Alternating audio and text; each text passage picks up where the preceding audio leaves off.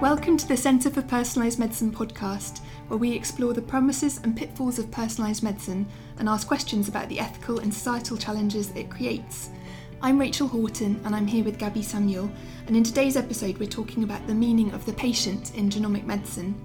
To help us think about this, we're joined by Dr. Susie Weller, Senior Research Fellow at the Clinical Ethics, Law and Society Group at Oxford, and Research Fellow at the Centre for Personalised Medicine, whose research explores the ethical and social challenges that arise for those living and working with genetic and genomic results. Thank you so much for joining us today, Susie. Um, please, could you start by telling us a bit about how you got interested in this question of who's the patient in genomic medicine? Yes, thank you, Rachel. Um, over the past few years, I've worked on a number of projects focusing on understanding patient experiences.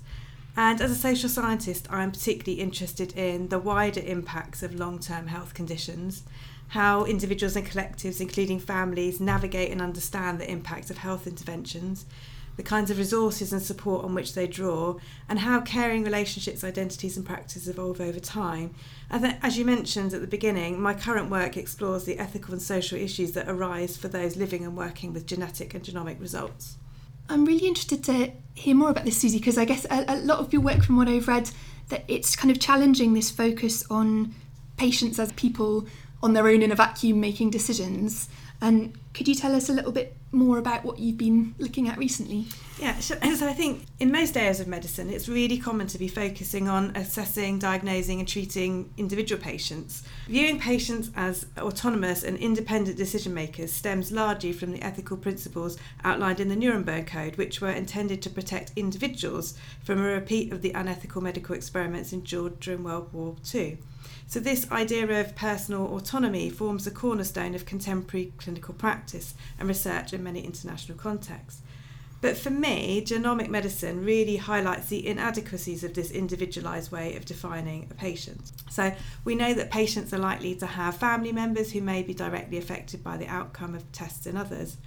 And professional guidance has increasingly taken a view that genetic information should, at times, be regarded as of relevance to families rather than individuals. And also, clinical genetics professionals often see themselves as family practitioners with a wide range of obligations and responsibilities to different relatives and a long history of talking with and about multiple family members, including across generations. Yeah, I guess in clinical genetics, that's that's sort of the way I had been taught to think about thinking about all those kind of genetically related people who might be impacted. Understanding the family history is important for determining eligibility for testing, assessing risk to others, and interpreting the results. So, while a genetic test might provide a diagnosis for some, for others, it will predict um, future patienthood with varying degrees of certainty or uncertainty. Rather than just being about the individual index patient, some findings might prove more important, at least temporarily, for the health of a relative of, a patient, of, of the patient who was originally tested. So, this really brings into question who we regard as a patient. It's not just about those who are clinically ill, it's also about those who are at risk or healthy carriers. And as genomic medicine starts to become more a part of mainstream care in the UK, it's all the more important to think about the potential implications for those beyond the index patient, and that's where my interest really lies. So, if that's where your interest lies, um, how do you go about researching this area? Like, who are the patients that you speak to when you're thinking about these issues in your own research? Oh, that's been interesting. So, um, this uh, the work that I'm drawing on forms part of the Ethical Preparedness in Genomic Medicine study, or EPPiGen for short. And we've been working with um, index patients and wider family members and also healthcare range, wide range of healthcare professionals. So we're really, as part of this work, we're really keen to understand how future patients and healthcare professionals might prepare for the um, ethical and social challenges they may face as genomics becomes part of mainstream care. One of the EPPiGen projects is concerned with documenting the journeys of those affected by the process. So that might include patients, individual index patients, it might include the uh, parents of young patients, also a range of other family members, including partners um, and adult children, some of whom may not be biologically related. And we're using a qualitative longitudinal research design, which basically means we speak with participants periodically, travelling alongside them to help understand their experience. Um, some of those participants have accessed whole genome sequencing via their involvement in the 100,000 Genomes Project, and some through the NHS Genomic Medicine Service. So I'm quite interested in that because I can imagine that there are quite a lot of studies that have looked at patients, not just in genomics, but more broadly. And so if you're starting to think about conceptualizing patients within genomics and that kind of individual versus broader conceptualization of the patient, are there any theoretical models that you can draw on from elsewhere that can inform your research? Yeah, to help sort of understand the experiences of our participants, we've drawn on a concept of linked lives, which is from um, life course theory, often used by um, sociologists and other social scientists. And this linked lives lens helps us focus on the ways in which the lives of individuals shape and are shaped by those in, their, in the networks in which they're embedded. And it helps us think about the ways in which life courses of um, individuals are intertwined with others so it's not just about present connections, but it's also about those located in the past. And it's also about future imagining. So, for instance, thinking about potential future grandchildren. Um, and this approach also links um, interconnected lives to wider social processes. So, events, circumstances, and decisions made in one generation shape the lives of future cohorts. So, adopting this notion of linked lives as a conceptual tool to explore journeys through genomics has helped us really think about who constitutes the patient, how patients and family members think and talk about what it means to be a patient, and what these understandings might mean for practice, particularly ethical decision making. That sounds such a fascinating way of looking at things because I, I guess it makes so much sense, really, that we make decisions thinking about the impact on other people and kind of influenced by them, but it's just not something that I've often seen brought into lots of, you know, when you think about autonomy and what it means. It's so interesting to kind of bring in those that wider circle of people around the like index patient. What did you find talking to patients? It was very common for our participants to talk about the process as a collective endeavour, this kind of shared journey, albeit experienced from different perspectives. And I guess this is most apparent in the way that parents who've been tested to try and help make sense of a genetic finding in their child discuss their experiences. But we also came across a wide range of other participants talking about the kind of more talking about it in terms of more collective endeavour. Could you give us an example of that, like how they speak in collective endeavours, just so we can get a flavour of what your research is showing? Yeah, of course. Um, one example of more collective understanding was um, provided by a couple, William and Maggie. We've spoken to William and Maggie on four occasions so far. Together, they have two adult children.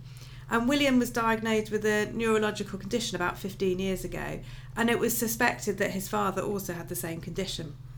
So, William's genome was sequenced to explore a genetic cause.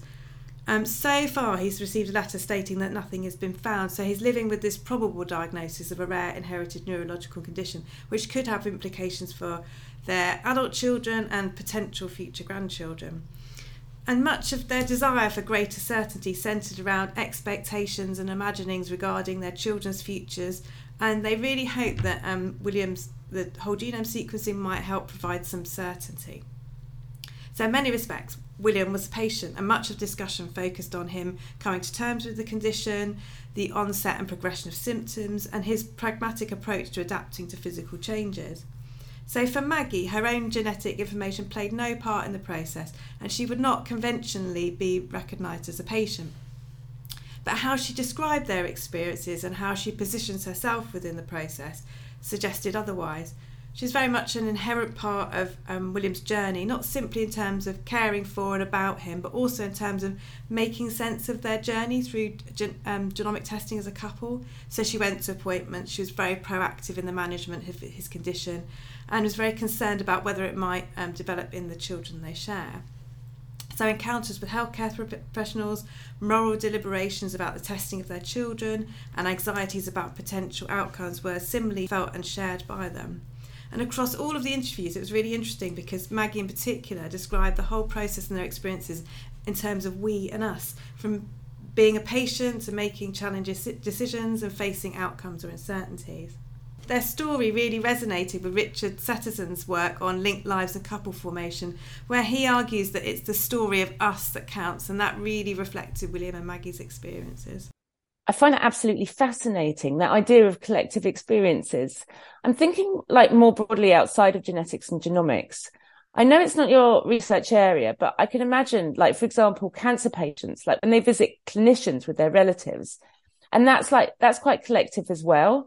Um, like with relatives using terms like um, we rather than they. And I just wonder if it's something like that you've considered this idea of collectiveness and whether it should go broader than just genomics. I think so, and I think it will have wider implications as um, you know genomics becomes more part of mainstream care, and other specialists are, um, also have to perhaps think about in these more collective terms. But I do think it certainly would um, resonate with other areas of research. Yeah, I do think it's it's an apt way of thinking for other areas of medicine as well. Actually, that um, that genomics perhaps provides a really um, pertinent pertinent example of it, but that is is relevant for other areas. And it's such a challenge how to sort of incorporate that, I guess, into clinical practice in that all the computer systems, it'll be William's name that goes in the box yeah. or whatever. Yet it's so evidently happening to Maggie as well in lots of really important senses. Were most examples like that, it was a sort of a, a couple together. Or are there any other kind of ways in which linked lives came to light in your um, conversations? Yeah, absolutely. So there's another really interesting example that focuses more on kind of intergenerational patient identities. And one of our participants is a really good example of this. So she was diagnosed with breast cancer in her 40s and she participated in whole, no, whole genome sequencing with her sister and her daughter to look for genetic explanation of their family history of cancer. And like William, she's also received a letter saying that nothing is, so far nothing has been found.